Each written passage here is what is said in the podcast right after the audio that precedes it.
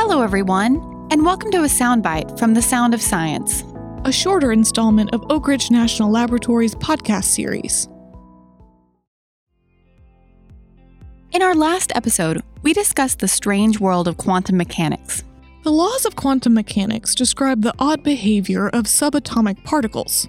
Harnessing the power of quantum mechanics could create a technological revolution. While quantum technologies might sound like something out of science fiction, the reality is quantum applications in computing, materials, sensors, and networking could have a profound impact on our everyday lives. Scientists at ORNL are working to advance quantum technologies in these areas. Nick Peters is one of those scientists. He leads the lab's Quantum Information Science Group and has been working on using quantum to improve network security against cybersecurity threats when you encode information in a quantum object, it's really fragile. And the fact that it's fragile means that you can't copy it uh, without ruining it. You can't measure it and understand exactly what it was.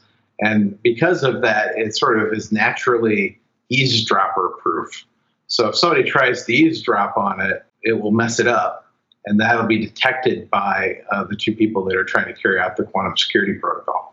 Nick and his group have been focusing on improving network security for the power grid through technology called quantum key distribution. Quantum key distribution is really one of the more mature quantum technologies. And what we're doing is trying to show that there's a really strong use case for implementing it for grid security. And reasons why we're doing that is that when you deploy grid technology, you want it to last a really long time. And so if you want it to last a really long time, then it makes sense to deploy it along with security technologies that are going to last a really long time. And so uh, quantum is one of those security technologies which potentially lasts forever.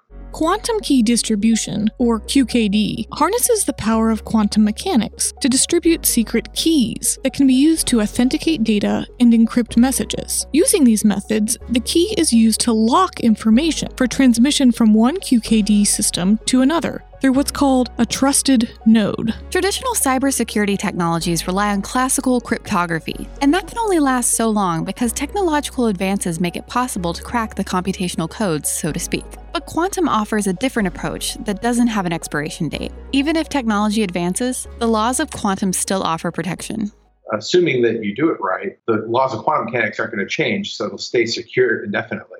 The long lasting nature of this technology makes it very appealing for use on the grid because, unlike smartphones and laptops that generally require replacement every few years, swapping substations or generators that often would be impractical and expensive the motivation behind a lot of this work is the fact that we're modernizing the grid infrastructure. And if you put your grid infrastructure on the internet, that means now something that previously you had to sort of drive up to to have access to it, you can now access if you've got a computer connected to the internet anywhere in the world. And so what that does is it opens up potential problems. And so if we have a really strong cybersecurity posture, it sort of heads those problems off before they develop.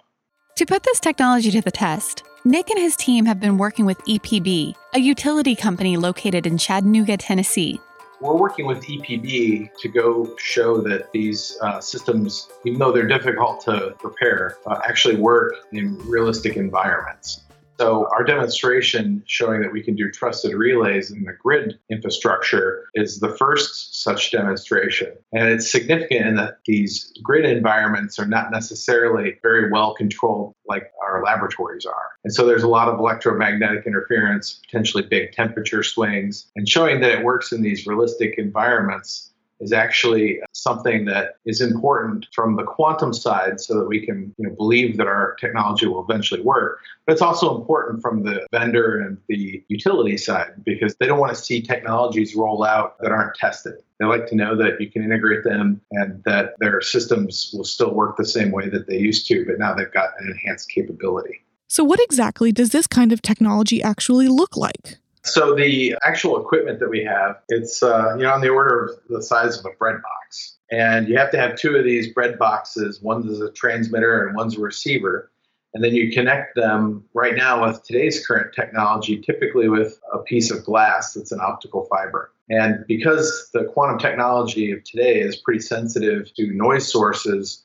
we basically dedicate the entire fiber for just that single photon quantum transmission. So, one of the things we're trying to do is we're trying to develop technologies where you can instead put that single photon quantum transmission along with other classical signals that would typically propagate along optical fiber. The problem is that the optical fiber itself, it's a scattering medium, so that when the classical signals come through, it creates noise that can totally swamp your quantum signal. And so what we're doing is we're developing new concepts where by virtue of how we do it, it basically eliminates all that noise from impacting the quantum signal. And so if we can do this, it makes the operation cost uh, dramatically cheaper because classical data that's carried on these fibers is uh, a valuable commodity. The advances being made in quantum technology at ORNL are just a preview of the exciting things to come out of the field. I think the most exciting thing that's going to happen in the next few years is we're going to start to see some quantum technologies that actually result in substantial improvement over what we're able to do with classical technologies.